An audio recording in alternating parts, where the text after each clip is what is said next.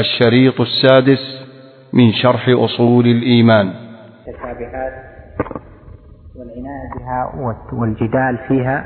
هذا ليس من صفة أهل التسليم وليس من صفة المتبعين للمحكم الذين يقولون كل من عند ربنا الذين هم الراسخون في العلم ومن اقتدى بهم. فإذا الواجب على طالب العلم في أول طلبه للعلم بل في مسيره في طلب العلم في عمره كله أن يعتني بالمحكمات ولا بد أن ترد عليه متشابهات عليه ومشتبهات عليه فيرد ذلك إلى المحكم فإن علم وإلا قال آمنا به كل من عند ربنا. وأما الذين يتبعون المتشابه ويتركون المحكمات فأولئك الذين في قلوبهم زيغ. يترك الواضح ويبدأ يستدل يورد أدلة. الله جل وعلا جعل من القرآن ما هو متشابه. القرآن لا يخلو من دليل حتى في مسائل العقيدة لا يخلو من دليل استدل به المخالفون للحق. النصارى استدلوا على بقائهم على نصرانيتهم وعلى دينهم بل على ملتهم. استدلوا بالقرآن. فقالوا إن الله جل وعلا أثنى علينا بقال بقوله جل وعلا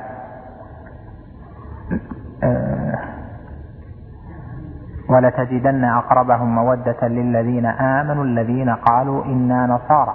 ذلك بأن منهم قسيسين ورهبانا وأنهم لا يستكبرون. وإذا سمعوا ما أنزل إلى الرسول ترى أعينهم تفيض من الدمع مما عرفوا من الحق.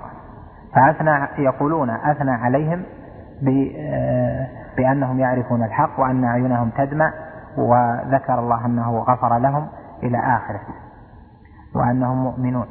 ويقولون أن رسالة النبي صلى الله عليه وسلم خاصة بالعرب بقوله وإنه لذكر لك ولقومك ولقوله وأنذر عشيرتك الأقربين. واستدل أهل استدل الخوارج بمتشابهات من القرآن على أن مرتكب الكبيرة يخلد في النار بقوله ومن يقتل مؤمنا متعمدا فجزاؤه جهنم خالدا فيها. ذكر أن القاتل يخلد في النار. واستدل المعتزلة آه، على قولهم أن الله جل وعلا لا يرى في الآخرة بقوله قال لن تراني وبقوله لا تدركه الأبصار وهو يدرك الأبصار. وكذلك استدل أهل الفجور من آه، الذين يشربون الخمر بأن الله جل وعلا ما حرم الخمر وإنما رغب في الانتهاء عنها. فقال جل وعلا إنما الخمر والميسر والأنصاب والأزلام رجس من عمل الشيطان فاجتنبوه لعلكم تفلحون. ما قطع فيها بتحريم. وإلى آخره. في مسائل كثيرة جدا يستدل بها أهل يستدل فيها أهل الزيغ ببعض القرآن. كذلك السنة منها متشابه. أيضا استدل به من استدل على نحلته وعلى طريقته. كذلك أقوال الصحابة وأفعال الصحابة منها متشابه. كذلك أفعال التابعين وأقوال التابعين منها متشابه. وكذلك أقوال العلماء سواء في كتبهم أو فيما نقل عنهم منها محكمات ومنها متشابهات. بل وجود المتشابه في القرآن أقل من وجوده في السنة يرحمك الله. ووجوده في كلام السلف وأعمال السلف وجود المتشابه أكثر ووجوده في كلام أهل العلم في الكتب أكثر وأكثر. فإذا إذا صار المرء صار له شيء ونظر ثم بحث ذهب يجمع يتبع المتشابه ليدلل على نحلته أو طريقته هذه سمة أهل الزيت. أما سمة أهل الحق فإنهم يقبلون على الكتاب والسنة متخلين عن عن آرائهم متخلين عن اعتقاداتهم فيقبلون ما جاء في الكتاب والسنة وما أجمع عليه السلف وما قرره الآئمة من المعتقدات. أما يأتي بشيء جديد بتقرير مسائل يبحث لابد تجد من كلام العلماء من, من يقول كذا إما مجمل وإما مطلق وإما آه، رأي أخطأ فيه. فليست العبرة بجمع النقول وليست العبرة بجمع أدلة وإنما العبرة أن تكون الأدلة راجحة أن تكون الأدلة محكمة في دلالتها وأن تكون ثابتة أيضا إذا كانت من السنة. فإذا العبرة ليست بالاستدلال. الاستدلال كل صاحب زيغ استدل من وقت الخوارج إلى يومنا هذا. كل صاحب زيغ استدل واتبع دليلا وظاهر الآية يدل على ذلك. فأما الذين في قلوبهم زيغ فيتبعون ما تشابه منه. يتبعون. هم هم يأتون بشيء من عندهم. يتبعون. يتبعون ما تشابه منه. لكنهم تركوا المحكم فاستحقوا الذنب. ولماذا تركوا المحكم؟ لأن في قلوبهم زيغا فتركوا المحكم واتبعوا ما تشابه منه. يستدلون بالمتشابه على زيغهم. وهذا أمر عظيم. واليوم آه، نرى فيما ألف من كتب معاصرة في مسائل تخالف ما قرره أئمة أهل السنة وما عليه الجماعة قبل أن تفسد الجماعة وما عليه أئمة الحديث وأهل الحق والذين أخذوا بالمحكم وردوا المتشابه للمحكم اليوم في كتب كثيرة ورسائل آه، ونبذ ومطبوعات كلها فيها أدلة وكلها فيها نقول. ليست العبرة بالنقول ليست العبرة بوجود نوع استدلال العبرة بموافقة المرء موافقة طالب العلم موافقة طالب النجاة في أصول إيمانه وفي العقيدة والتوحيد موافقته للجماعة موافقته لأئمة للأئمة الذين عرف آه، علمهم وسلامة طريقتهم واتباعهم عرف اتباعهم لكتاب الله جل وعلا وسنة رسوله طريقة السلف الصالح. هذه مسألة مهمة جدا ولا تغب عن بالك. ولو لم تكن وصية في حياتك إلا هذه الوصية فهي وصية عظيمة لنفسي ولكم. ليست العبرة بالمؤلفات بالكتب العبرة بملازمة الطريق الأولى قبل أن تفسد الطرق. كثرة الطرق كثرة المؤلفات ما تصد الواحد. هذه تعتبرها متشابهات. إذا صارت على غير ما عليه أهل الحق والجماعة. الآن كل يقرأ وكل يبحث. يفكر في شيء يروح يبحث. قال فلان كذا وقال فلان كذا. ليست هذه هي الوجهة. أحيانا تأتي متشابه تأتي يأتي متشابه من كلام أهل العلم فيتوقف المرء فيه. أما اللي يقول لا قال فلان كذا ويستدل به ونترك المحكمات ونترك الأصول علشان قول لابن تيمية مثلا في المسألة الذي أصاب رحمه الله تعالى في آه، جل أقواله أو أصاب آه، أو في قول للإمام أحمد ونترك به المحكمات ليس صحيحا أو قول للإمام مالك ونترك به المحكمات ليس صحيحا فكيف بمن دونهم من فلان وفلان من الناس فإذا تنتبه لهذا التأصيل وهو أن الله جل وعلا لما جعل كتابه فيه محكم متشابه وجب على طالب العلم والراسخ في العلم أن يرد المتشابه إلى المحكم. اشتبه عليك شيء تأخذ بالأصول العامة بالقواعد اللي عليها الأدلة الكثيرة. وهذا خاصة في مسائل التوحيد والعقيدة والأصول. أما مسائل الفقه فهي قابلة للأخذ وهو الخلاف. إذا كان آه، الخلاف سائغا أو له مأخذ من الدليل. أما الأخبار العقائد فهذه الحق فيها واحد. يعني ليس ثم إلا آه، سنة وبدعة ليس ثم إلا هدى وضلال. ما في غير ذلك. وجود المتشابه لا يعني صواب من اتبع المتشابه. الله جل وعلا سمى من اتبع المتشابه أنه زيغ. ويقول عليه الصلاة والسلام في الحديث الذي بين يديك فإذا رأيتم الذين يتبعون لاحظ كلمة يتبعون. يتبعون ما تشابه منه هم اتبعوا دليل. يتبعون ما تشابه منه فأولئك الذين سمى الله يعني بأنهم أهل زيغ فاحذروهم.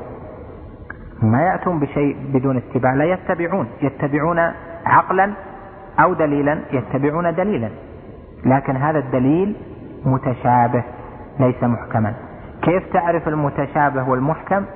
المتشابه هو الذي خالفته خالفته الأدلة الكثيرة. خالفته القواعد. آه، لم تأخذ به الجماعة لم يأخذ به الآئمة وإنما وجهوه وبينوا معناه. مثل مثل فاجتنبوه لعلكم تفلحون بينته السنة. مثل وإنه لذكر لك ولقومك هذا بينته آية أخرى في ذلك. و مثل ومن يقتل مؤمنا متعمدا فجزاؤه جهنم خالدا فيها هذا خلود مكث طويل ليس أبديا ليس مساويا لذلك لهذا لأن الأدلة الكثيرة المتوافرة أنه يخرج من النار من كان في قلبه مثقال ذرة من إيمان. من كان آخر كلامه لا إله إلا الله دخل الجنة. كل أهل التوحيد يدخلون الجنة برحمة الله جل وعلا. هذه أدلة كثيرة. ما نستطيع نترك هذه الأدلة الكثيرة لأجل دليل واحد يوجه. نصرف المتشابه يعني الذي اشتبهت دلالته فيه إشكال إلى الواضحات الكثيرة في من الأدلة. كذلك كلام العلماء كلام العلماء نصرف بعضه إلى إلى بعض ويتضح بعضه من بعض. شيخ وش المقصود من قول النبي؟ المتفوقون. اللهم صل على المقصود المتفوقون. أنت رايح بالك للحديث التالي ما أنت معنا؟ معناها مش لسه ما بدينا فيها. إحنا تونا في في الحديث الأول. ليش مستعجل؟ لكن لا تكون ما سمعتنا في الكلام هذا. أنت معنا؟ إن شاء الله. في كله؟ الكلام كله عن الشاب المحكم ويجب خيرا إن شاء الله. خليك معنا بس خليك. العجلة ليست محمودة إلا في الخير.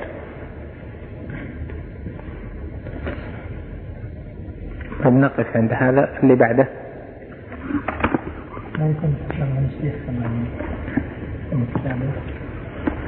كيف نسبي يعني إلا هذا المتشابه ذكرنا لكم أنه في في عدة مواضع شرح الواسطية والطحاوية أن المتشابه المطلق لا وجود له. يعني ما يوجد في القرآن والسنة آية أو حديث لا يعلم أحدا من الأمة توجيهها أو معناه. متشابه مطلق. ما يوجد. وإنما يوجد متشابه نسبي إضافي. متشابه اشتبه على ابن عباس اشتبه على عمر المعنى لكن من الصحابة من يعلم المعنى. كلمة الأب اشتبهت على أبي بكر رضي الله عنه وهو الصديق لكن علمها غيره. تخوف اشتبه على عمر علمها غيره. آه هكذا في غيرها. آية اشتبه علي لكن فيه من أهل العلم فيها في الزمان من يعلم معناه يعلم توجيهها آه قد يكون العالم ما يعرف. تجي عالم تحاجه بمتشابه.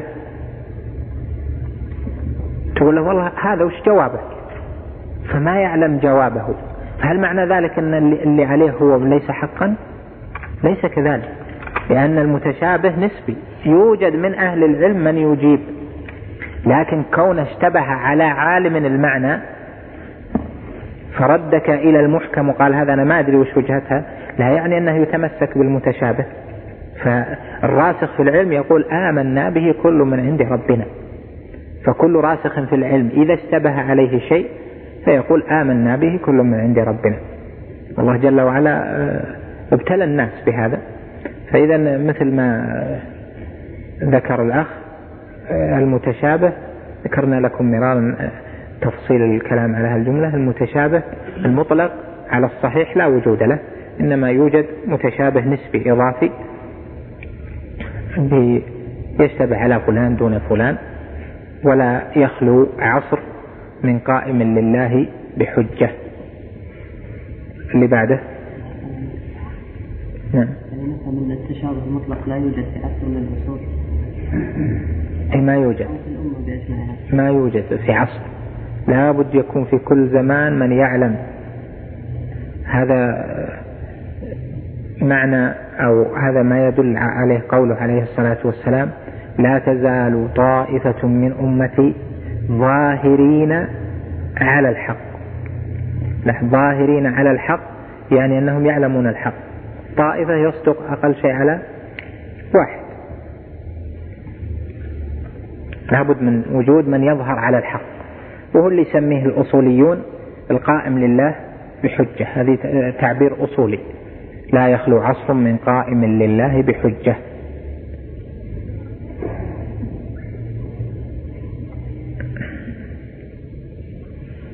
مو في بلد دون بلد يعني في الأرض في عصر من الأعصار. قد تعلمه وقد لا تعلمه. قد تصل إليه وقد لا تصل إليه.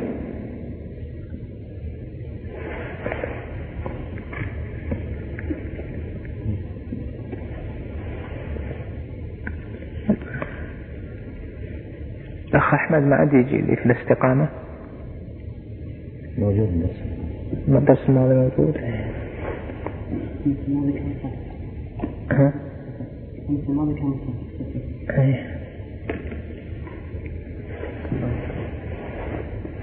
والبخاري غاب الله يهديهم. نعم اقرأ في التحفة طيب. قال الإمام المجدد شيخ الإسلام محمد بن عبد الوهاب رحمه الله تعالى عن ابن مسعود رضي الله عنه قال قال رسول الله صلى الله عليه وسلم اللهم صل وسلم. ما من نبي بعثه الله في أمته قبلي إلا كان له من أمته حواريون وأصحاب. قرينا هذا قرينا. اللي بعده. وعن جابر رضي الله عنه أن عمر رضي الله عنه قال يا رسول الله إنا نسمع أحاديث من يهود تعجبنا أفترى أن نكتب بعضها؟ فقال صلى الله عليه وسلم أمتهوكون أنتم كما تهوكت اليهود والنصارى؟ قرينا هذا أيضا. نعم. اقرأ مر هذا مرينا عليه. نعم. لقد جئتكم بها بيضاء نقية ولو كان موسى حيا ما وسعه إلا اتباعي رواه أحمد. وعن أبي ثعلبة الحسني رضي الله عنه مرفوعا إن الله فرض فرائض فلا تضيعوها وحد حدودا فلا تعتدوها وحرم أشياء فلا تنتهكوها وسكت عن أشياء رحمة, رحمة لكم غير نسيان فلا تبحثوا عنها. حديث حسن رواه الدار قطني وغيره. نعم. وفي الصحيحين عن أبي هريرة رضي الله عنه أن رسول الله صلى الله عليه وسلم قال ما نهيتكم ما نهيتكم عنه فاجتنبوه وما أمرتكم به فأتوا منه ما استطعتم. فإنما هلك من كان قبلكم بكثرة مسائلهم واختلافهم على أنبيائهم. وعن ابن مسعود رضي الله عنه قال قال رسول الله صلى الله عليه وسلم نضر الله عبدا سمع مقالتي فحفظها ووعاها وأداها فرب حامل فقه غير غير فقيه. ورب حامل. غير كغير فرب حامل فقه غير فقيه. ورب حامل فقه غير فقيه. ورب حامل فقه إلى من هو أفقه منه. ثلاث لا يغل عليهن قلب مسلم. إخلاص العمل لله والنصيحة للمسلمين ولزوم جماعتهم.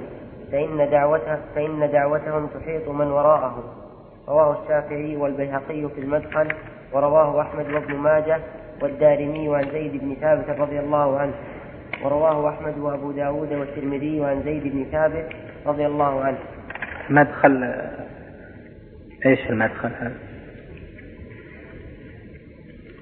رواه الشافعي والبيهقي في المدخل إيش المدخل؟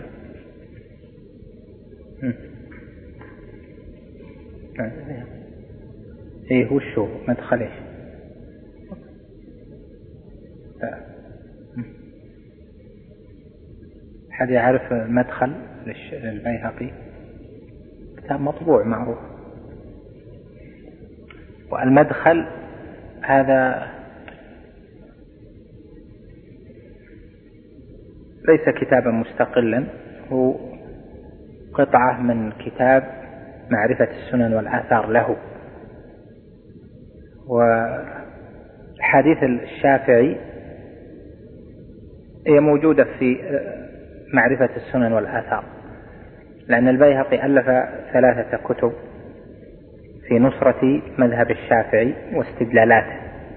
السنن الصورة طبعت والسنن الوسطى وهي التي تسمى معرفة السنن والآثار.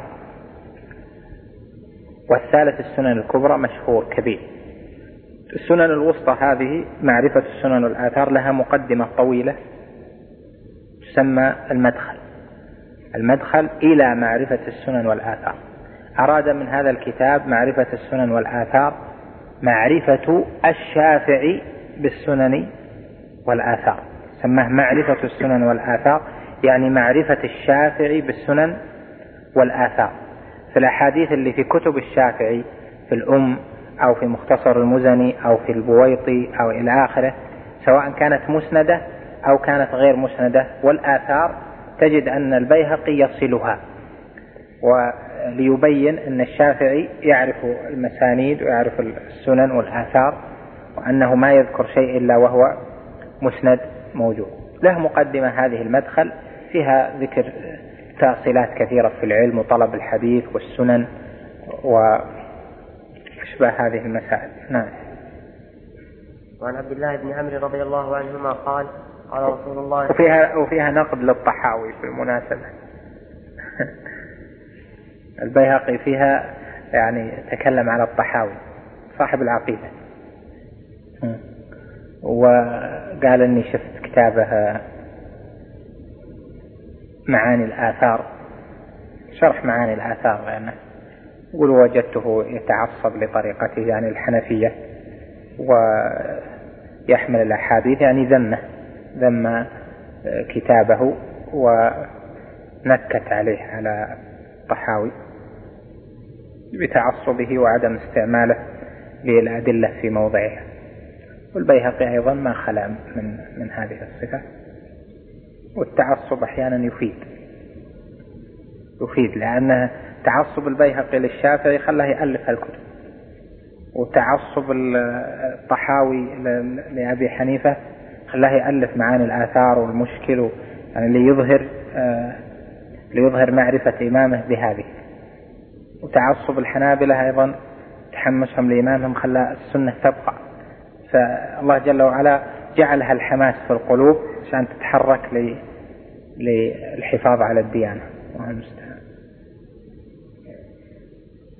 غالبا إذا الشافعي روى شيء يكون البيهقي رواه. رواه الشافعي والبيهقي. لذلك تجد كثير من أئمة الحديث ما يقرنون ما بين الشافعي والبيهقي ما يقولون رواه الشافعي والبيهقي. يعني يذكرون إما البيهقي أو الشافعي لأن أحدهما يدل على الآخر. وعن عبد الله بن عمر وعن عبد الله بن عمرو رضي الله عنهما قال قال رسول الله صلى الله عليه وسلم العلم ثلاث آية محكمة أو سنة قائمة أو فريضة عادلة وما, وما كان سوى ذلك فهو فضل. رواه الدارمي وأبو داود. وعن ابن عباس رضي الله عنه إيش أعد العلم. العلم ثلاث آية محكمة أو سنة قائمة أو فريضة عادلة. وما كان سوى ذلك فهو فضل. رواه الدارمي وأبو داود. هذا الحديث إسناده فيه ضعف. ولكن معناه صحيح ويستشهد به الأئمة كثيرا. وذلك أن العلم النافع أقسام ثلاث كما جاء في هذا الحديث. آية محكمة والآيات نأخذ منها التوحيد نأخذ منها العقيدة والأخبار التي يجب التصديق بها والإيمان بها ونأخذ منها الأوامر والنواهي. قال أو سنة قائمة. وهذه استفاد منها أهل العلم أن السنن التي تنسب إلى العلم أو يكون تكون معرفتها علما المحافظة عليها علما هي السنن القائمة يعني التي درجت عليها الأمة. أما في الزمن الأول تكون سنة يزعمها بعض الناس تكون مهجورة آه، عند الصحابة هذا لا شك أنها ليست بسنة. وإن كان جاء فيها بعض الأحاديث التي يستدل بعمومها. وأهل البدع دخلوا من هذا المدخل. استدلوا بأحاديث بعمومها على أن بعض الصور سنة وهي ليست سنة قائمة بمعنى أنها ليست معمولا بها في زمن الصحابة رضوان الله عليهم. ولذلك نقول أن من مهمات العلم بالسنة والحديث أن تعرف ما عليه العمل ما كان عليه العمل في زمن السلف مما لم يكن عليه العمل. لهذا الترمذي في كتابه الجامع ألفه لهذا الغرض. رأى كتاب البخاري وهو شيخه ورأى كتاب مسلم فرأى أن الناس بحاجة إلى معرفة السنن التي عليها العمل. لهذا تجد أنه يورد الأحاديث الصحيحة والحسنة وربما الضعيفة ويقول هذا عليه العمل وهذا ليس عليه العمل وعلى هذا العمل عند أهل العلم. وذكر في آخر كتابه يعني في العلل قال كل ما في كتاب هذا من الحديث فمعمول به. خلا حديثين. حديث ابن عباس أن النبي صلى الله عليه وسلم جمع الظهر والعصر والمغرب والعشاء من غير خوف ولا سفر. وحديث أبي هريرة إذا في شارب الخمر فإن عاد في الرابعة فاقتلوه. قال وما سوى هذين فمعمول به. يعني عملت به طائفة. وابن رجب رحمه الله في كتابه في شرح العلل توسع عند هذه الكلمة مما ينبغي لك أن تطالعه في أحاديث كثيرة قال طائفة من أهل العلم إن هذا الحديث لم يعمل به. وهذا غير المسألة المشهورة أنه إذا صح الحديث إذا صح الحديث فهو مذهب الإمام. لكن بشرط أن لا يخالف العمل. فإذا كان العمل على شيء فهو السنة القائمة. إذا كان دليلها واضحا الصحابة رضوان الله عليهم لن يعملوا إلا بسنة ولن يتفقوا ولا يرضوا إلا بشيء دل الدليل عليه. ولهذا جاء في هذا الحديث قال آية محكمة يعني الآيات المحكمة ليست المتشابهة إنما الآيات ذات المعنى الواضح التي يصار إليها ونرجع المتشابه إليها. والثاني السنة القائمة المعمول بها لا السنة المهجورة أو التي لم يعمل بها. ونعني بكلمة المهجورة يعني التي ما عمل بها أحد. يتوهم المتوهم أنها سنة وهي يقول يدل عليها حديث كذا. مثل الأذكار مثلا يستدل بفضل الصلاة على النبي صلى الله عليه وسلم في كل حال ورغم أنف امرئ ذكرت عنده فلم يصلي علي بإضافة الصلاة على النبي صلى الله عليه وسلم في في الأذان. إما قبله أو بعد الأذان بالصلاة على النبي صلى الله عليه وسلم على المنبر على المنار أو في الميكروفون مثل ما يفعل في بعض الدول. يقول دل عليه الحديث. نقول هذا دل الحديث على الصلاة لكن هذه المقصود السنة القائمة. هل العمل بهذا الحديث في هذا الميدان في هذه الصورة هل هو سنة قائمة أو ليست كذلك؟ أما ورود الحديث؟ نعم هو سنة. لكن هل هذه الصورة تدخل في هذا العموم أم لا؟ وهذا ضابط مهم سواء في مسائل البدع أو في مسائل آه، الأحكام الفرعية. وهذا يحتاج إليها العلماء في آه، في مسائل متعددة. ومما يدخله بعض أهل العلم في هذه الصورة في قولها وسنة قائمة الحديث المشهور حديث أم سلمة في رجوع الحاج الذي رمى جمرة العقبة ولم يطف يوم النحر رجوعه محرما. إذا غابت عليه الشمس ذلك اليوم. حديث ام سلمة المشهور الذي رواه أبو داود بإسناد جيد. أن من لم يطف يوم النحر وكان رمى جمرة العقبة فإنه يرجع محرما. هذا الحديث قال به طائفة تعرفون من علماء المعاصرين وقال به قلة من المتقد من العلماء السابقين لكنه من الأحاديث التي قال فيها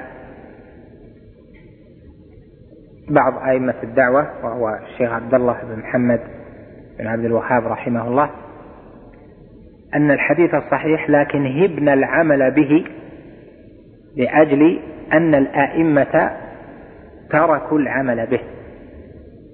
أنه كيف نعمل بشيء بعد هذه القرون؟ هو لم يكن من السنن القائمة في عهد السلف. ومثل هذا حكم عظيم يتعلق بعامة الأمة. المهم تنتبه إلى مسألة ما عليه العمل والترمذي ركز عليها. ما عليه العمل في في جامعه. ومما يتميز به جامع الترمذي للفقيه ولطالب فقه الدليل أنه يركز على ما عليه العمل وما ليس عليه العمل. كذلك انتبه لهذا ابن المنذر في إجماعاته. ابن المنذر نقدوه في إجماعاته وكذلك ابن عبد البر وكذلك محمد بن نصر جماعة ممن كتبوا في الإجماع بأنهم يذكرون مسائل في الإجماع لكن لم يجمع عليها. فيه مخالف. هم نظروا في الإجماع إلى أيضا ما عليه العمل. هذا دليل لهم. يعرفون يعني إذا خالف القول جاء قول بعد 150 سنة قول في, في النظر في الحديث نظر في, في الدليل وقال هذا يدل عليه كذا وكذا.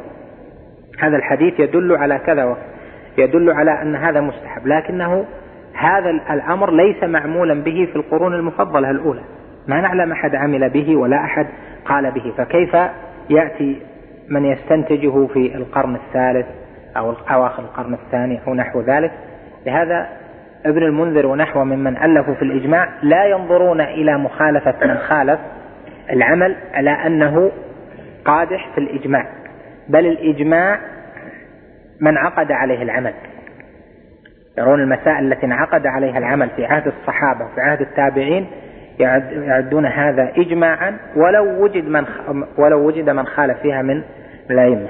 لذلك ما يقال مثلا ابن المنذر خالف قال أجمعوا وخالف سفيان. سفيان ذهب إلى غير هذا. هذا ليس من شرطه. إجماع يعني ما أجمع عليه العلماء من قبل وكان عليه العمل. فإذا كان قول القائل ليس له مأخذ قول عالم من أهل الحديث أو من أهل الفقه ليس له مدخل يعني ليس له حجة أو كان له حجة لكن خالف العمل السابق فإنه لا يعده ابن المنذر وطائفة ممن ألفوا في الإجماع مخالفا للإجماع. هذا معنى قوله أو سنة قائمة. الثالث أو فريضة عادلة. الفريضة العادلة علم الفرائض. والفرائض هو أول علم يفقد في الأمة. وهذا يعني أن الاهتمام به من فروض الكفايات أن يبقى في الأمة من يعرف القسمة ويعرف الفرائض المقدرة في كتاب الله جل وعلا ويعرف ترتيب أصحاب الفروض. في ذلك وما يستحقه الشروط لاستحقاق كل صاحب فرض. كذلك يعرف أهل التعصيب وطبقات العصبة. كذلك يعرف بقية أحكام الفرائض. فالفريضة العادلة هذا من العلم الذي ينبغي لطالب العلم في الفقه طالب العلم الشرعي أن يهتم بالفرائض لأن الفرائض نصف الدين كما يقال لأنها متعلقة بما بعد الحياة. نعم.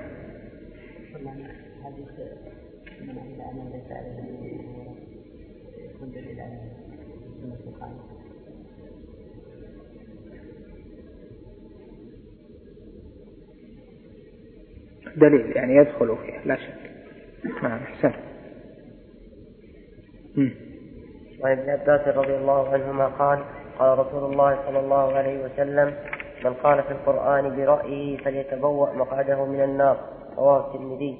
وفي رواية من قال في القرآن بغير علم فليتبوأ مقعده من النار. رواه الترمذي. وعن أبي هريرة رضي الله عنه قال قال رسول الله صلى الله عليه وسلم من أفتي بغير علم كان إثمه على من أفتاه ومن أشار على أخيه بأمر يعلم أن الرشد في غيره فقد خانه. رواه أبو داود. هذه هذه كلها من آه، الإمام رحمه الله يذكر آداب طالب العلم وما ينبغي له الأشياء التي يحتاجها طالب العلم. أعظم ما يكون به الاستدلال وكلام طالب العلم واستشهاده وعظة الناس به القرآن. ولهذا جاء التحذير في أن يقول قائل في القرآن برأيه أو بغير علم. من قال في القرآن برأيه فليتبوأ مقعده من النار. يعني إذا قال في القرآن برأيه الذي حمله عليه الهوى.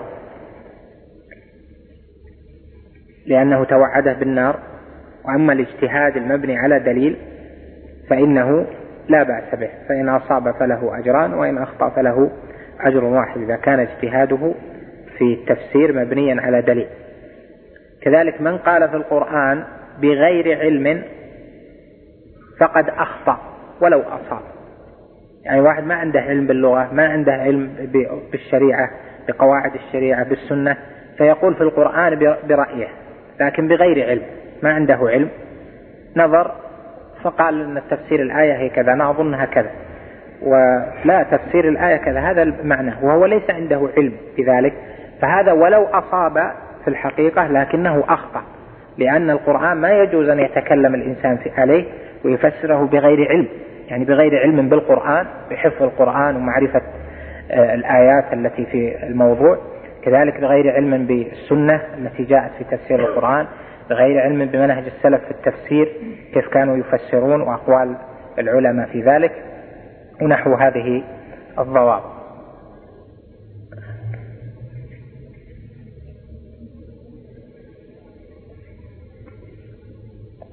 نعم. وعن معاوية رضي الله عنه. بقي كثير. نعم. على الباب ولا على الكتاب كله؟ نعم. إلى أجل قف نقف عند هذا. بارك الله الإمام المجدد شيخ الإسلام محمد بن عبد الوهاب رحمه الله تعالى وعن معاوية رضي الله عنه أن النبي صلى الله عليه وسلم نهى عن الأغلوطات. رواه أبو داود أيضا. وعن كثير بن قيس قال كنت جالسا مع أبي الدرداء في مسجد دمشق فجاء رجل فقال يا أبا الدرداء إني جئتك من مدينة رسول الله إني جئتك من مدينة الرسول صلى الله عليه وسلم اللهم صل وسلم. لحديث بلغني عنك أنك تحدثه عن رسول الله صلى الله عليه وسلم. ما جئتك لحاجة قال فإني سمعت رسول الله صلى الله عليه وسلم يقول من سلك طريقا يطلب فيه علما سلك الله به طريقا إلى الجنة. وإن الملائكة لا تضع أجنحتها رضا لطالب العلم وإن العالم لا يستغفر له من في السماوات ومن في الأرض والحيتان في جوف الماء. وإن فضل العالم على العابد كفضل القمر ليلة البدر على سائر الكواكب. وإن العلماء ورثة الأنبياء وإن الأنبياء لم يورثوا دينارا ولا درهما وإنما ورثوا العلم فمن أخذه أخذ بحظ وافر. رواه أحمد والدارمي وأبو داود والترمذي وابن ماجه. وعن أبي هريرة رضي الله عنه. قف هنا. أما الحديث الأول وهو نهي النبي صلى الله عليه وسلم عن الأغلوطات هذا من آداب العالم والمتعلم. والأغلوطات فسرت بعدة تفاسير. منها أن الأغلوطة المسائل التي يراد منها غلط من سئل عنها إما غلط المفتي أو المعلم أو غلط المتعلم. يعني المسائل المشكلة المعقدة اللي ما كل أحد يفهم آه، وجهها إنما يراد منها إظهار غلط المعلم أو غلط المتعلم. يعني لما فيها من التباهي ولما فيها من آه، تعقيد العلم والمأمور به تيسير أخذ العلم. والتفسير الثاني أن الأغلوطات هي المسائل التي لم تقع. لأنه يؤول الكلام فيها إلى الغلط. لأنها إذا وقعت صار عليها اتضحت والتفسير الثالث في الأغلوطات في المسائل المشكلة عموما التي يستشكلها المتلقي. وهذا النهي أدب عام للمعلم والمتعلم. فالواجب على المعلم أن يبذل نصيحته لطلاب للطلاب وللمتعلمين في أن ييسر عليهم العلم وأن يربيهم بصغار العلم قبل كباره وليس كل ما عند المعلم يعطيه المتعلم. ليس كل ما عند الأستاذ أو الشيخ يعطيه يعطيه الطلاب ويلقيه. لأنه ليس المجال مجال استعراض معلومات ولا إعطاء كل ما عندك. الطالب يريد ما ينفعه أما إذا أعطيته شيئا لا ينفعه فلم تربه في الحقيقة. والله جل وعلا أثنى على طائفة من عباده بقوله ولكن كونوا ربانيين بما كنتم تعلمون الكتاب وبما كنتم تدرسون. وجاء في تفسيرها في أحد, في أحد أوجه التفسير أن الرباني في العلم هو الذي يعلم الناس صغار العلم قبل كباره ولا يعطيهم غلطات المسائل التي تجعلهم يصدون عن العلم ويبعدون عنه.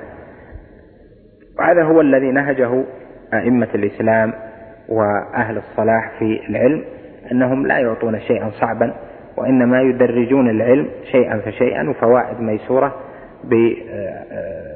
بأحسن عبارة حتى يتلقفها المتعلم ويستفيد منها.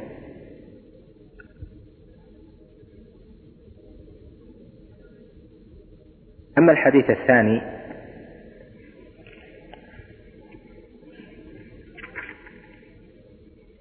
فهو حديث عظيم. وأبو الدرداء جاء في وصفه في حديث مروي روي مرسلا وروي متصلا قال أبو الدرداء حكيم هذه الأمة وذلك لما جعل الله جل وعلا معه من العقل والفطنة والحكمة في التربية وفي العلم. وكان يقرئ الناس القرآن في الشام وله في التربية أحوال كثيرة وفي وفي أقواله. حكم كثيرة.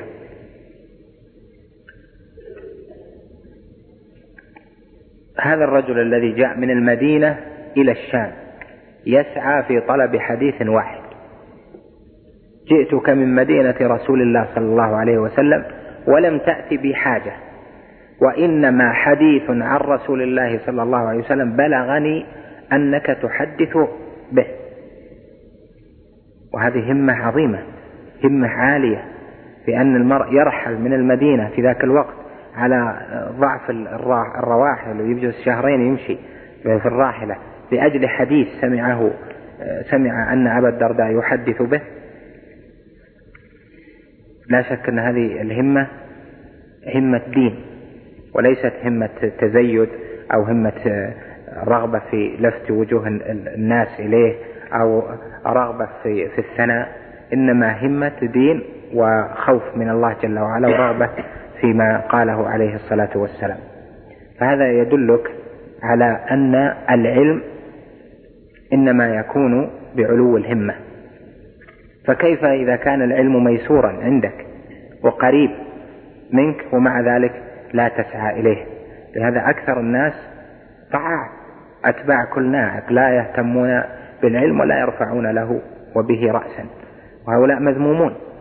بخلاف الذين يسعون إلى العلم ويتعبون فيه فإنهم حقيقون بما روى أبو الدرداء رضي الله عنه عن رسول الله صلى الله عليه وسلم من أن من سلك طريقا يلتمس فيه علما سلك الله به طريقا إلى الجنة. وإن الملائكة لتضع أجنحتها لطالب العلم رضا لتضع رضا لتضع الملائكة أجنحتها رضا لطالب العلم يعني رضا بما يصنع كما في الحديث الآخر. والعالم يستغفر له كل شيء.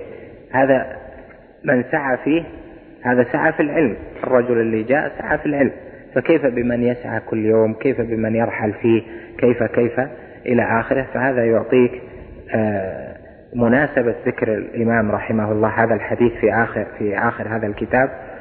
وأحاديث العلم أن أصول الإيمان والعقيدة التي آه، عقد الكتاب لها تحتاج منك إلى تعب تحتاج منك إلى ممارسة تحتاج منك إلى همة عالية ولا تحقر نفسك لا تحقر نفسك تقول لا هذا صعب وهذا من يفهمه والعلماء كثير. أبد قد يأتي يوم والحاجة تكون لك والناس ينظرون إليك حاجة في تبليغ دين الله. بس على أن يجلس في مجالس الصحابة يأخذ العلم. يقول له الأنصاري أتظن الناس بحاجة إليك؟ وهؤلاء صحابة رسول الله صلى الله عليه وسلم آه، متوافرون. فترك ذاك صحبة ابن عباس في العلم وابن عباس استمر. فما هي إلا سنوات قليلة عشرين ثلاثين سنة حتى احتاج الناس إلى ابن عباس. أعظم من حاجتهم حتى إلى بعض كبار كبار الصحابة لكثرة ما تلقف من العلم. فالعلم لا تسئ به ظنا. العلم ما تدري من يحتاج تروح في بلد كلها جهل. بلد لا تعرف العلم. والله جل وعلا يقدر ما يشاء. ما تعرف كيف آه، قدر الله جل وعلا يجري في عباده. فإذا لم يكن مع المرء علم راسخ أخذه في وقت السعة وأكد على نفسه فإنه لن ينفع الناس. قد يأثم في بعض الحالات إذا كان كل الأسباب متيسرة له عنده فهم ورغبة واستعداد لكن يؤثر الدنيا على العلم وتبليغ دين الله جل وعلا فلا شك أنه قد يأثم في بعض الحالات إذا تعين عليه. لهذا هذه الأمة ليس ثم نبي بعد محمد عليه الصلاة والسلام. أما بنو إسرائيل فكان النبي يأتي بعده النبي وكان فيهم علماء. أما هذه الأمة فوراث النبي صلى الله عليه وسلم فيها هم العلماء. فإن العلماء ورثة الأنبياء. لهذا استحضر الفضل استحضر استغفار الملائكة استحضر, استحضر رضا الملائكة وضعها لأجنحتها استحضر من سلك طريقا يلتمس فيه علما سهل الله به طريق له به طريقا إلى الجنة. استحضر العلماء ورثة الأنبياء. استحضر وقت الحاجة. الأمة الآن كم فيها؟ الآن ملايين. كم طلاب العلم؟ طلاب العلم بحق قلة نوال. هل هؤلاء سيكفون الأمة؟ لن يكفون. لو ندرس ملايين ويطلعون علماء ملايين أيضا ما كفوا الأمة لأنهم الآن مئات الملايين الناس. كيف تكفيهم هذا في بلد وهذا في بلد. البلدان الآن آه، مدن وقرى تعد بمئات الآلاف في الأرض. فلهذا مع توسع الناس طلاب العلم الآن يقلون. لا تنظر إلى الرياض مثلا تنظر إلى بعض حلق المشايخ وتقول لا كثير طلاب العلم. لا. أو تنظر إلى طلاب الجامعات. لا, لا. وفي الواقع طلبة العلم الآن أندر من النادر في العالم. صحيح القراء كثير لكن طالب العلم الراسخ اللي أخذ العلم بأصوله وبلغ دين الله جل وعلا أو يصلح أن يبلغ دين الله جل وعلا ويعلم الناس بمعاني الكتاب والسنة هؤلاء قلة. لهذا آه، التعب وعلو الهمة هي الطريق. مع سؤال الله جل وعلا التوفيق والإعانة ولا تحقرن نفسك ولا تحقرن من المعروف شيئا. أي علم تأخذه لكن المهم خذه بوضوح. لا تأخذ علم مشوش. لست ملوما أنك ما تعلم. كل واحد يعلم شيئا ولا يعلم شيئا. أكبر عالم يعلم شيئا ولا يعلم شيئا. ومن دونه يعلم شيئا ولا يعلم شيئا. المهم أن تكون ما علمته أخذته بيقين. بعض الطلاب بعض الإخوة يأخذون عندهم معلومات كثيرة لكن مشوشة. هذا تلقاه إذا تكلم فيه يصير مشوش ما يعرف الضوابط. إيش هذا؟ واجب مستحب دليله وجه الاستدلال التعريف حد الشيء. ما عنده الضوابط فتجد أنه مشوش يدخل هذه في هذه. وهذه قد يؤول الأمر إلى أنه يحكم بأحكام مخالفة لما آه، أجمع عليها أهل العلم أو مخالفة لما دل عليه الدليل. لهذا الذي ينبغي ويتأكد عليك أن يكون أن يكون العلم أهم شيء. العلم واسع فخذ منه ما ينفع. خاصة التوحيد والعقيدة لأن فيه صلاح الباطن صلاح العمل ثم معرفة السنة في العبادات وما يحتاج الناس إليه. تعلمهم السنة فيما يحتاجون إليه في أمر عباداتهم ومعاملاتهم. هذا في البداية يكفي ومع الزمن تتوسع شيئا فشيئا. حتى تأخذ من العلم ما كتب الله جل وعلا لك. أسأل الله لي ولك التوفيق وأن لا يحرمنا ثواب العلم ولا فضل أهله. آمين. اللهم المستعان يأخذها بالتلقي. تصوير المسائل أهم العلم الصورة. أهم من الحكم والدليل. ووجه الاستدلال والتفصيل والخلاف أهم شيء ما بني عليه هذا كله وهو صورة المسألة. صورة المسألة في العقيدة ما هي؟ صورة المسألة في الفقه إيش هي؟ معنى الحديث. إيش معنى الحديث؟ معنى الآية. بعضهم يستدل بشيء ليس في مجاله. أصلا. آه تصوير مهم. إذا عرفت صورة المسألة أولا يبدأ ما بعده يتنزل على الصورة. يجيك التعريف يتنزل على الصورة. الدليل على الصورة. وجه الاستدلال على الصورة. الحكم على الصورة. يقول لا هذا حرام والصورة ما هي بواضحة. والله السدل مكروه. سدل الشعر مكروه. إيش معنى سدل الشعر؟ صورة ما هي بواضحة عنده واضح؟ آه اشتمال الصمة اشتمال الصمة والله منهي عنه. ما يصلح. طيب إيش معنى اشتمال الصمة الصورة نفسها. قال والله اشتمال الصمة منهي عنه طيب ما هو اشتمال الصمة نعم. يقول مثلا آه الإقعاء. الإقعاء مكروه. أو منهي عنه. ما هو الإقعاء؟ الإقعاء المحرم ما هو أو المنهي عنه؟ وش الإقعاء المسنون؟ صور المسائل. مهم. يجيك مثلا صورة الاستحاضة. ما هي صورة الاستحاضة؟ ما هي صورة دم الفساد؟ الإسباغ الإسباغ واجب ولا سنة؟ ها؟ الإسباغ واجب.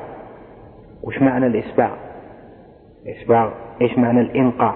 يعني هناك الصور صور المسائل في العقيدة أيضا. يجيك مثلا صورة العلو. العلو علو الله جل وعلا. إيش معناه؟ ما معنى علو الذات؟ علو الصفات الاستواء على العرش والفرق بينه وبين العلو. ها؟ هذه الصور هي اللي تحدد المعاني. بعد ذلك إذا جاءك الدليل يأتي الدليل على صورة صحيحة. مثل اللي باني بنيان خطة خط صحيح ثم بدأ يركب. يكون صح. البناء يقوم صحيح. أما إذا صار الصور مشوهة وأيضا الأدلة أيضا مشوشة يعني استدلال ما هو بواضح له يستدل بشيء في غير مكانه فهذا ينبني العلم عنده مشوشا ولا يهدم العلم إلا والدين إلا نصف فقيه مثل ما قال ابن تيمية. يقول إنما يهدم اللغة نصف نحوي ويهدم الفقه والدين نصف فقيه. لأنه يعرف شيء ولا يعرف شيء شيء يعرفه مشوه يعني ما ما فيه وضوح. وفق الله الجميع ما في رضا. نعم كمل. إيه يأخذها تلقي أو يقراها إذا صارت ما هي بواضحة يتثبت منها. لأن العلم العالم أو المعلم أو الشيخ يعطيك أشياء لكن ما يعطيك كل العلم. كل واحد يأخذ بقدره. كم من طالب هو هو أعظم من شيخ صحيح؟ كم من كم من طالب توسع أكثر وفهم أكثر. لكن المعلم يضبط القلب يضبط الذهن. تصور العلم على هذا النحو. مثل اللي بيعلم الخط. علمه اشبك بين الحروف هذا شكل الحرف. يطلع الطالب خطه أحسن من من اللي علمه. هذا ما هو الحمد لله. لأنها سلسلة لابد أن تمشي. لكن المسألة أن يكون تصور العلم واضح. لهذا أهم من كثرة المعلومات أن تصاغ يصاغ ذهن الطالب. ما هو المهم إني أعطيك والله كم وأبدأ. بسم الله الرحمن الرحيم وأعطيك معلومات. هذا ممكن نبدأ ناخذ كتاب ونقرأ في الفتاة ولا ابن تيمية ونسرد عليك؟ نحفظ ونسرد. ما هو هذا مهمة المعلم؟ المعلم مهمته أن يصيغ ذهن الطالب في العلم. كيف يصوغ ذهن الطالب؟ يصوغ اولا في الانات في العلم. هذه من أهم ما توصون بها من بعدكم الأنات في العلم. لأن من لم يكن متأنيا في العلم تتشتت عنده الصور ويتلخبط ويعطي شيء آه هذا كذا وذا كذا ويكثر غلطه. ولا كل عالم لابد أن يغلط ما في أحد كل ابن آدم خطأ.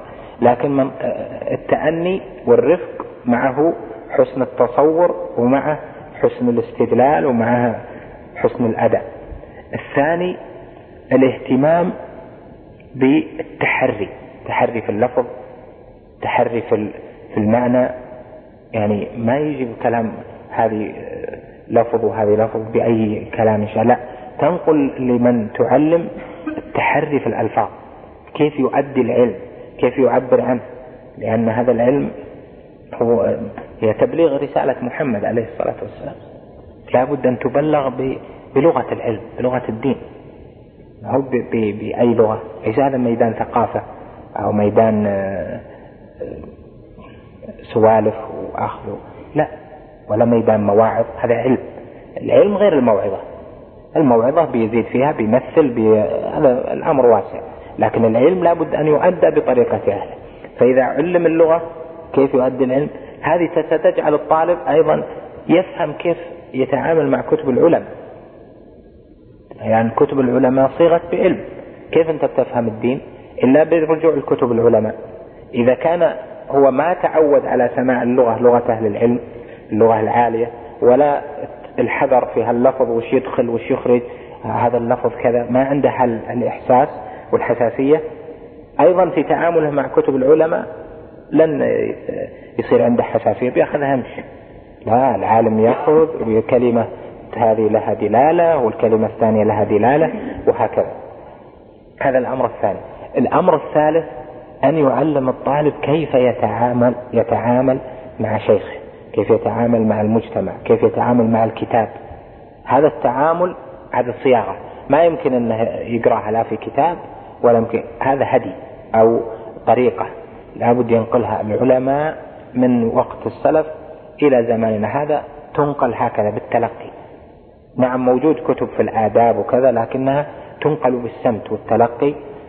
حتى تبقى سمة أهل العلم وسمة الرصانة والسنة والتؤدة والحكمة إلى آخره.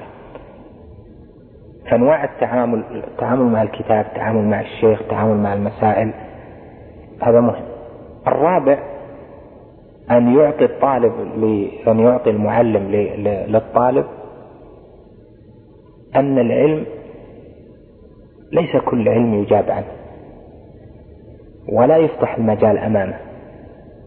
يعني من الغلط أن يكون الطالب متجرئ على المعلم. إذا وجدت الهيبة استفاد أكثر. وإن تنظر مع من تخالطه في البيت القريب. إذا كثرت المخالطة كلامك ما لها ذاك الوزن. وكذلك درج العلماء أنهم ما يخالطون الخلطة الخلطة المعتادة عند الناس. رايح جاي إلى آخره مع فلان ومع علان. هذه تسقط آه، قوة الاستفادة. طبعا ليس معناها عدم نفع الناس أو الانعزال أو العزلة أو التكبر ونحو ذلك هذه كلها معاني مذمومة. لكن كلما كان المعلم أهيب في قلوب من يأخذ عنه كلما كان انتفاعهم أكثر. إذا صاروا دارجين عليه ما هم مهتمين منه إذا صار دائم معهم مع كلامه ما هو يعني صار. هذا من جهة التعليم. أما جهة الدعوة والإصلاح والتربية ذاك, ذاك له باب آخر.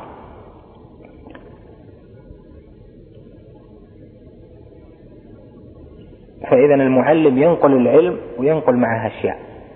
العلم التفكير. أما القراءة في الكتب خلاص هذا طالب إذا صار استقام خلاص العجينة تكونت صح. والبنيان تكون عنده صح بيتوسع في القراءة. آه، الطالب يكون أكثر من شيخ الحفظ. هذا مو غريب. الحمد لله. يكون أكثر بحث. يجي المعلم يقول والله يجي يجيب بجواب مختصر يكون الطالب عنده جواب آه، صفحات من حفظه ومطالعاته هذه نعمة. لكن المهم أن يكون تعامل مع العلم على طريقة صحيحة بس. إذا صار المعلم نقل للمتعلم هذا الأصل أن يتعامل مع العلم تصورا واستدلالا وأدبا بطريقة صحيحة هذا كفاية. المعلومات تزيد تنقص هذا والفوائد بحسب ما يقدر لكل معلم. بعضهم يعطي فوائد قليلة بعضهم فوائد أكثر بحسب كل واحد بحسب ما قدر له. مو بهذا الغرض من التعليم. كثرة المعلومات والفوائد لا. الغرض بس أن يكون البنيان صحيح مثل اللي يعلم خط. إذا صارت قاعدته في التعليم صحيحة هو بيتمرن وبيطلع بعد ذلك جيدا.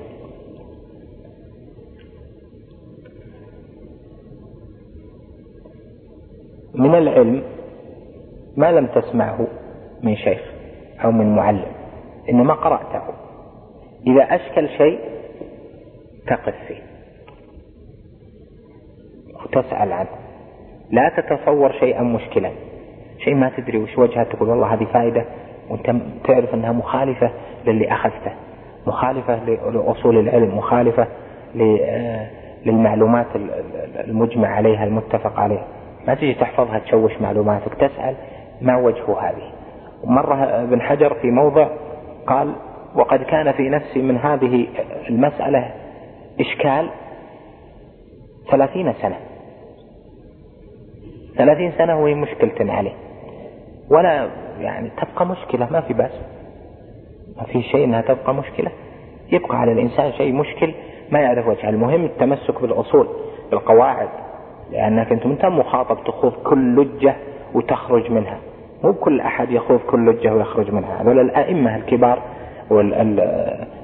اللي لهم قدم راسخة في الإسلام وفي مو كل واحد دخل لجة العلم يخرج سالم. قد تغوص في لجج ثم تخرج غير سالم. ولهذا إذا صار فيه مشكل تسأل ما وجهته تأخذه برفق شيئا فشيئا حتى تكتمل المعلومات بدقة. الله المستعان. نعم.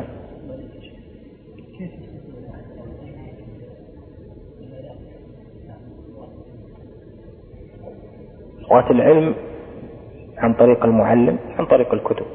بس. المعلم والكتب ما في غيرها تأخذها بحسب الاستعداد. بحسب الاستعداد تأخذ ذلك. نكتفي بهذا. واللي بعده؟ نعم. طلب العلم أربع أو والله لا بأس إذا كان فيه همة قوية. إذا كان فيه همة قوية أطلب أكثر من فن. لكن إذا صار الواحد يعرف نفسه ما هنا قوة همة يركز على الأهم وهو التوحيد والفقه. التوحيد بدلائله والفقه بدلائله. هذا أهم علم التوحيد والحلال والحرام.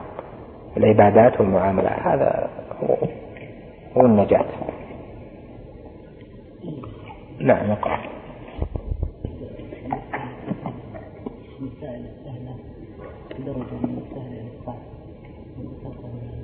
هذا تدرج في المتون. المتون هي اللي تدرجك من من الأصغر في الأكبر من الأسهل في الأوسع. أن السهولة قد تكون من جهة الاختصار. أنها أخفر يسهل أنك تتم العلم وتتلقاه. وقد تكون السهولة من جهة المسائل ما فيها إشكال. بس المسائل تصورها سهل وقريب. في في العقيدة تتنقل من المتن الأقل إلى الأكثر هذا تنقلت من السهل إلى إلى الأقوى منه قليلا. نعم. هل المسألة الواحدة يتعمق فيها أو يترك هذا إلى أن يصل إلى المطول هو قد تفوت. قد تفوت إذا جاتك مسألة ولا دققت فيها وهي في متن. في مختصر قد تفوت ما ترجع لها مرة ثانية صحيح؟ يعني ما مو بكل مسألة بتجيك مرة ثانية. تجي وقت الحاجة ليتني دققتها في شرح الواسطية. لا خلها مرة واحدة ما دام أنت ماشي. دقق فيها واحفظها والتوسع يكون بعد ذلك. نعم. بسم الله والصلاة والسلام على نبينا صل ابي رضي الله عنه مرفوعا المؤمن حيث وجدها رواه وقال غريب وابن ماجه وعن علي رضي الله عنه قال ان الفقيه حق الفقيه من لم يقنط الناس من رحمه الله ولم يرخص لهم في معاصي الله ولم يؤمنهم من عذاب الله ولم يدع القران رغبه عنه إلى غيره إنه لا خير في عبادة لا علم فيها ولا علم لا فهم فيه ولا قراءة لا تدبر فيها. وعن الحسن رضي الله عنه قال قف. ذكر الإمام رحمه الله الحديث الأول هو قوله عليه الصلاة والسلام الحكمة ضالة المؤمن أن وجدها فهو أحق بها. والحديث حسن. وقوله رواه الترمذي وقال غريب. من اصطلاح العلماء أو من فهم العلماء أن غالب ما قال فيه الترمذي غريب يعني به أنه ضعيف. لأن الغرابة عنده تعني الضعف وليست هي الغرابة عند المتأخرين يعني عند أهل الاصطلاح التي هي وصف للسند. وقد يكون الرجال ثقات كحديث عمر بن الخطاب المعروف إنما الأعمال بالنيات فإنه غريب يعني من جهة أنه لم يأتي إلا عن راوي واحد الطبقة الأولى والثانية والثالثة إلى آخره. فقد يكون الحديث في الصحيحين وهو غريب لكن مصطلح الترمذي أنه إذا قال غريب فإنه يعني به أنه ضعيف في غالب أو الجل الأكثر مما أورده. لكن الحديث هذا له طرق فهو حسن. الحكمة ضالة المؤمن أن وجدها فهو أحق بها. ومعنى ذلك أن الحكمة التي هي الكلمة الصواب أو الرأي الصواب فهي ضالة المؤمن لأن المؤمن يسعى للحق ويتحرى الصواب. والصواب والحق في الحكمة من الأقوال والأفعال. ولهذا أثنى الله جل وعلا على من أوتي الحكمة. فقد قال جل وعلا ومن يؤت الحكمة فقد أوتي خيرا كثيرا. وقال جل وعلا وأنزل الله عليك الكتاب والحكمة. الحكمة السنة من الأقوال والأفعال وهي الأقوال الصائبة الحق والأفعال الصائبة الحق. فإذا المؤمن من صفاته وطالب العلم بالخصوص لأن هذه جاءت في ذكر صفات طالب العلم أنه يتحرى الحكمة في الأقوال والأعمال. لا يتصرف بمحض رأيه بل ينظر في الحكمة. والحكمة أعلاها ما وجد في سنة النبي عليه الصلاة والسلام في هدي الصحابة رضوان الله عليهم في أفعالهم وكلامهم وكذلك في هدي وأفعال وكلام أئمة الإسلام. هذه هي الحكمة لأن الحكمة مكتسبة. تكتسبها مما عقلت من الكلام والأفعال. لهذا الحكمة عرفت بتعريفات منها أن الحكمة وضع الشيء في موضعه اللائق به. ومنها أن الحكمة وضع الأمور في مواضعها اللائقة بها الموافقة للغايات المحمودة منها. وهذا التعريف الثاني هو الأولى والأظهر للتفريق بينه للتفريق ما بين الحكمة والعدل. لأن العدل هو وضع الشيء في موضعه. يقابل الظلم الذي هو وضع الشيء في غير موضعه. والحكمة عدل وزيادة. عدل وزيادة. لأن كل حكيم عادل. وكل حكمة عدل في التصرف. وضع الشيء في موضعه لكن تختلف الحكمة عن العدل بأن الحكمة ينظر فيها في الأقوال والأفعال إلى الغاية المحمودة منها. فقد يضع المرء الشيء في موضعه ويكون عادلا لكن لا يكون حكيما في موافقة الأمر للغاية المحمودة في أن يكون فعله وقوله في المصلحة في ازدياد المصالح وتقليل المفاسد.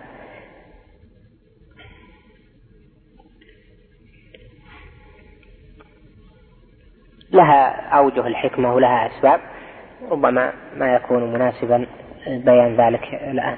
نعم الحديث الثاني.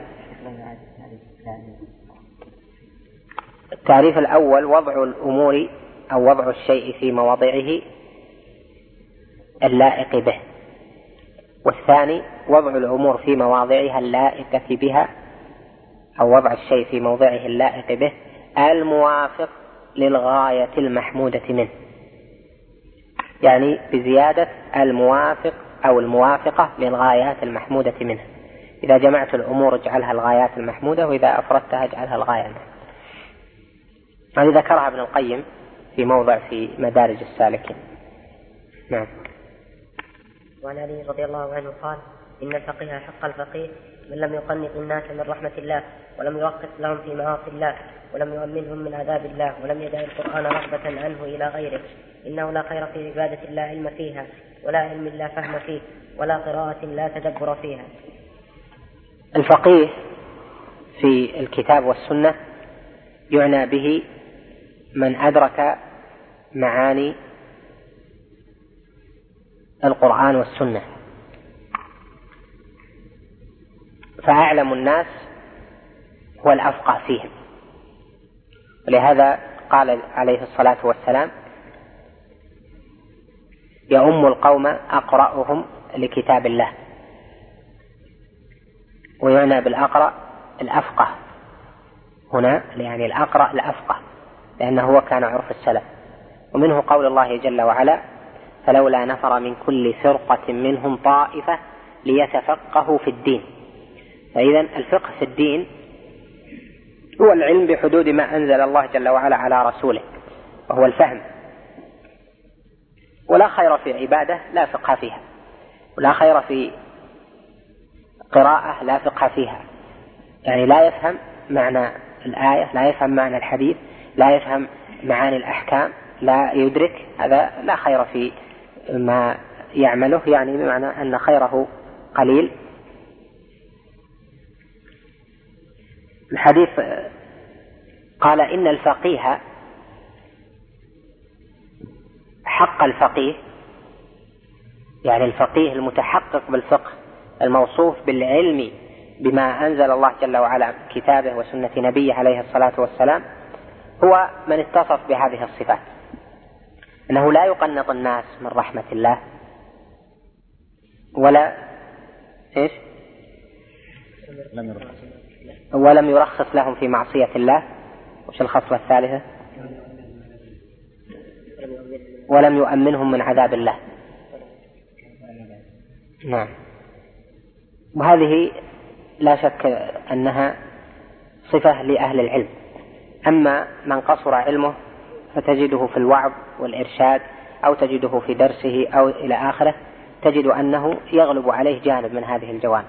إما أنه يغلب جانب الرجع في الناس حتى يجرئهم على المعاصي يفتح لهم باب الرجع حتى يجرئهم على المعاصي أو أنه يشدد عليهم أو يصف لهم العقوبة والعذاب وصفة النار وحتى يقنطهم من رحمة الله جل وعلا ويظنون أنهم قد هلكوا.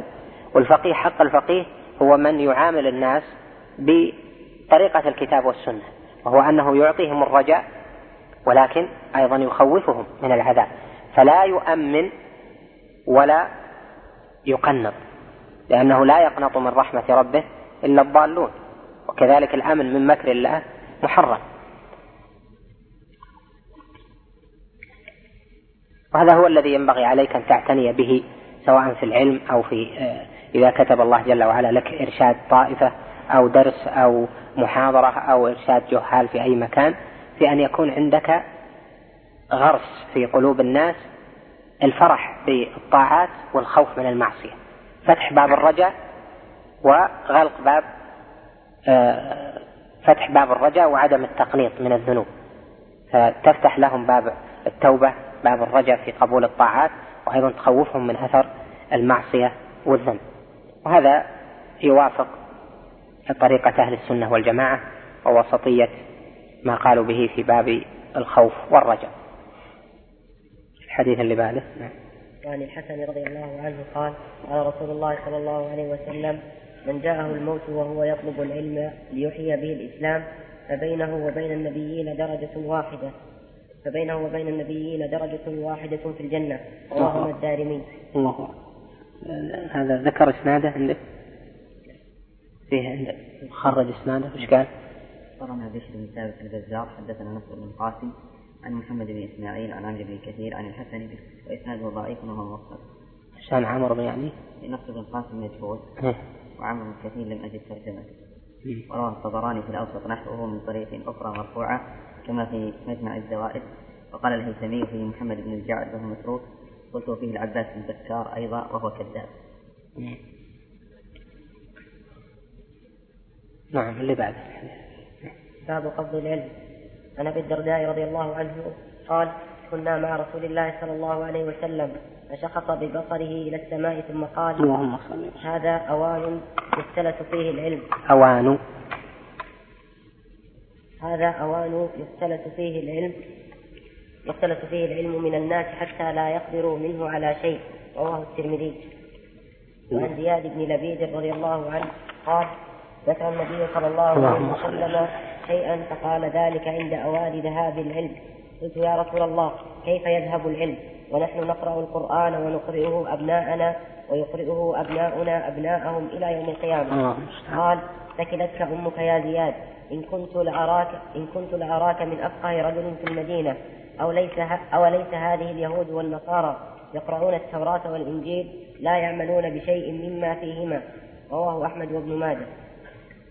الأحاديث في قبض العلم وذهابه في آخر الزمان كثيرة.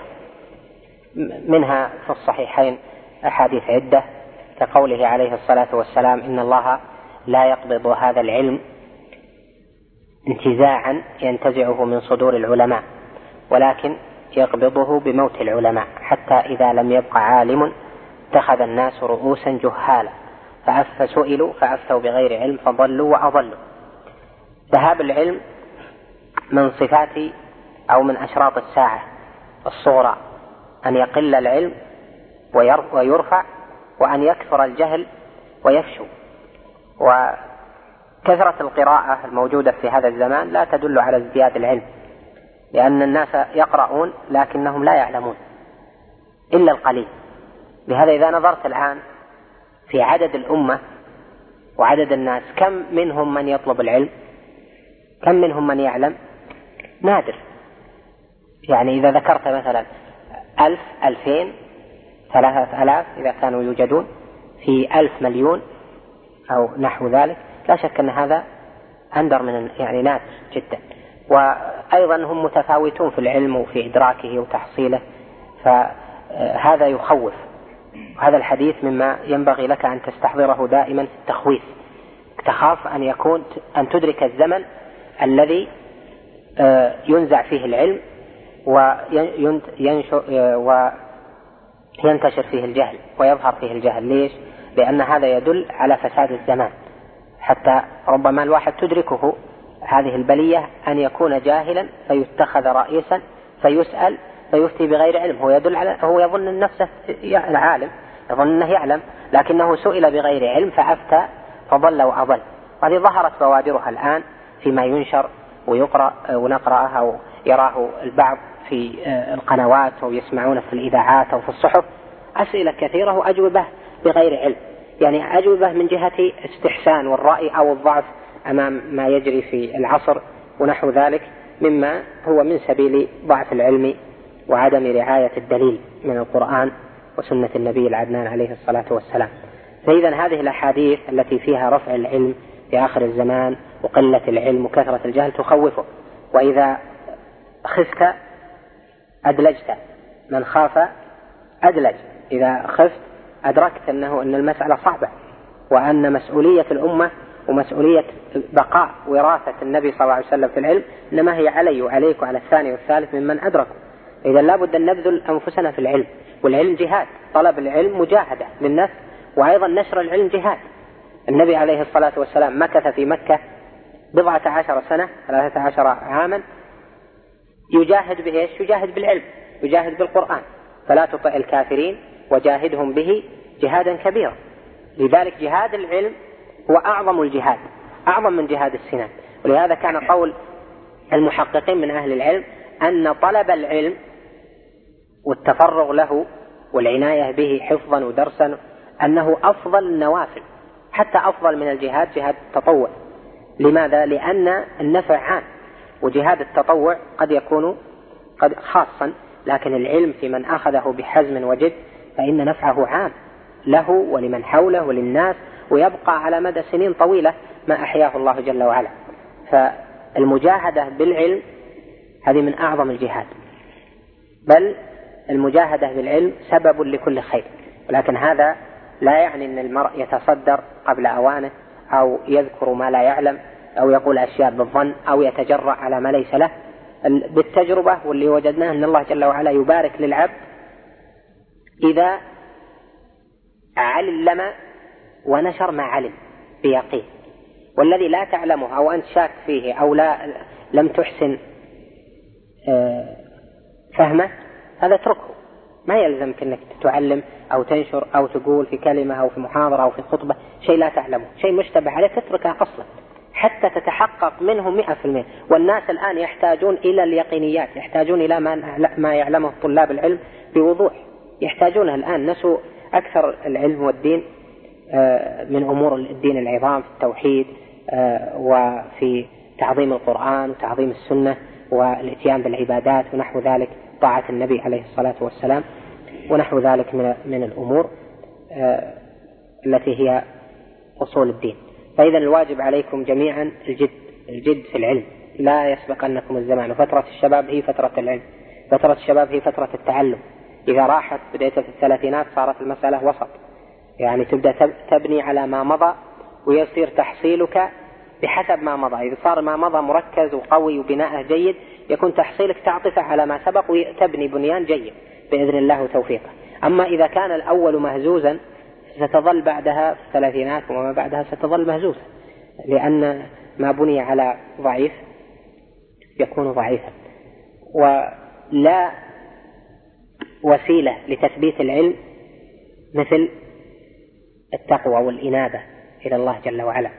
قال سبحانه والذين جاهدوا فينا لنهدينهم سبلنا. وقال أيضا جل جلاله ولو أنهم فعلوا ما يوعظون به لكان خيرا لهم وأشد تثبيتا. قال شيخ الإسلام ابن تيمية من فعل ما يوعظ به ثبت الله العلم في صدره. وكان ربما استغلقت عليه المسألة من مسائل العلم. يعني ابن تيمية يقول فأسجد لله جل وعلا وأتضرع وأبكي وأعفر وجهي بالتراب حتى يفتح لي. وهذا لأجل الذل لأنه ما يستغلق القلب إلا لشيء عليه. لأن هذا نور نور الله جل وعلا. كيف ما يدخل القلب؟ العلم نور. كيف ما يفهم؟ لا بد أن فيه شيء. قد يكون من عدم استعدادات فطرية عدم ذكاء وعدم فهم هذا أمر آخر. لكنه إذا كان لدى المرء استعدادات كيف؟ وهذا تجدها أنت في نفسك. تجد أحيانا تلحظ أنك يجيك انشراح وقوة تفهم المسألة بسرعة. وأحيانا تجيك المسألة واضحة تقول كيف جت وما تفهم كيف بدأ. حتى تقرأ الكلام الواضح تجد أن على القلب حاجز يمنع من من فهمه. وهذا واضح ولكن بتقوى الله جل وعلا يعظم الله جل وعلا آه، للعبد الأجر وييسر له سبيل الفهم. بالمناسبة آه، هناك من يكثر الاستدلال على هذه المسألة بقول الله جل وعلا في آخر سورة البقرة واتقوا الله ويعلمكم الله.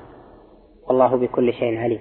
والاستدلال بالآية على أن من اتقى الله جل وعلا يعلمه الله ليس صحيحا. بل هو غلط من جهة العربية من جهة اللغة وكذلك من جهة حسن القراءة. أما من جهة حسن القراءة فإن الوقف الحسن على لفظ الجلالة. تقرأ بعد ذكر أحكام البيوع والإشهاد إلى آخر في آية الدين تقول واتقوا الله. بعد أن بين الله جل وعلا هذه الأحكام وعلمها الناس قال ويعلمكم الله والله بكل شيء عليم. أما من جهة اللغة العربية اتقوا أمر. وإذا كان الأمر له جواب فإنه يكون مجزوما. لو كانت يعلمكم أنها خبر أثر للتقوى نتيجة للتقوى لكانت مجزومة وبلا الواو. فتكون واتقوا الله يعلمكم الله. هذا مقتضى النحو مقتضى العربية. هذه كثيرة في القرآن مثل مثلا آه، شاهد عليها قول الله جل وعلا مثلا في سورة نوح أن اعبدوا الله واتقوه وأطيعون إيش؟ يغفر يغفر واتقوه أطيعون هذه أمر. النتيجة يغفر. إذا المغفرة جزمت لماذا؟ لأنها مرتبة على الأمر. وهذا يسمى جواب الأمر في النحو جواب الأمر يكون مجزوما لأنه في مقام آه، الجواب جواب الشرط. يعني من يتقي يغفر. هنا واتقوا الله ثم استأنف الواو استئنافية ويعلمكم الله. والله بكل شيء عليم. فعل مرفوع بعده. بعض أهل العلم حاول أن يخرج هذا على أن تكون الواو حالية. واتقوا الله والواو حالية يعني حالة كونكم تعلمون. لكن حتى لو كانت حالية فإنها لا تكون مرتبة. يعني تكون معها. واتقوا الله حالة كونكم. حالة كون الله يعلمكم. هذا آه، أيضا لا يستقيم مع الاستدلال. لكن التقوى سبب للعلم. سبب للعلم ليس بهذه الآية بقوله جل وعلا في سورة الفرقان يا أيها الذين آمنوا إن تتقوا الله يجعل لكم فرقانا. لاحظ إن تتقوا الله يجعل لكم فرقانا. وأعظم الفرقان فرقان في المسائل العلمية بين الصواب وغيره. تفهم تفرق ما بين هذا وهذا هذا فرقان. آه، مما يعطيه الله جل وعلا المتقين. فإذا الاستدلال على مسألة أن المتقي يعلمه الله جل وعلا هذا الاستدلال بآية الأنفال إن تتقوا الله يجعل لكم فرقانا هو الصواب. أما الاستدلال بآية البقرة فلا يستقيم من جهة العربية والنحو.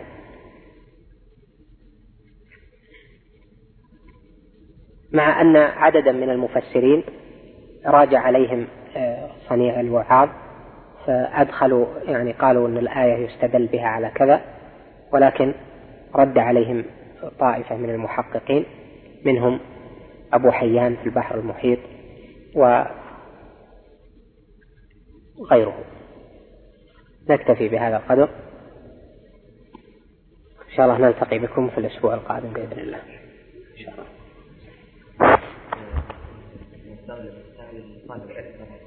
نعم.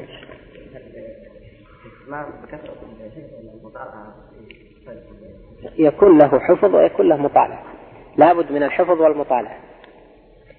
لابد في أول عمرك تحفظ. لأنها إذا ما حفظت في أول عمرك بعد ذلك أنت ستنسى المحفوظ.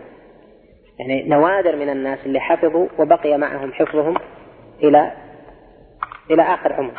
لكنه يحفظ مقاطع يعني إذا جاء لها جاء استدلال شيء يحفظ لكن ما يقدر مثلا يقرأ من أوله إلى آخره. هذا حفظ يحتاج إلى دائم تثبيت ومراجعة المتون لكن إذا حفظت مرة في عمرك وراجعته وقويته وراجعت بين الحين والآخر فإنه يكون عندك الأدلة موجودة.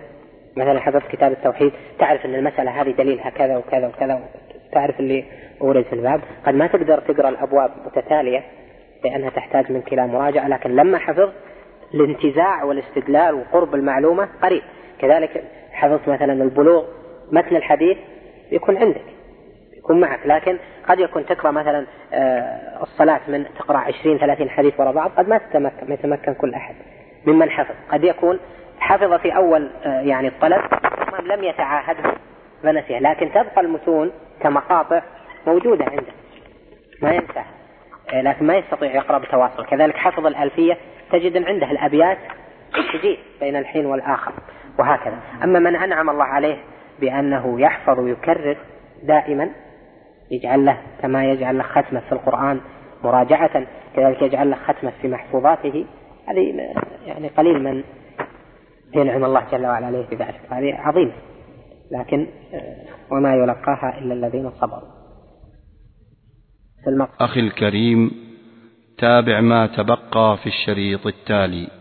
مع تحيات مركز الوسائل بوزارة الشؤون الإسلامية والأوقاف والدعوة والإرشاد بالمملكة العربية السعودية.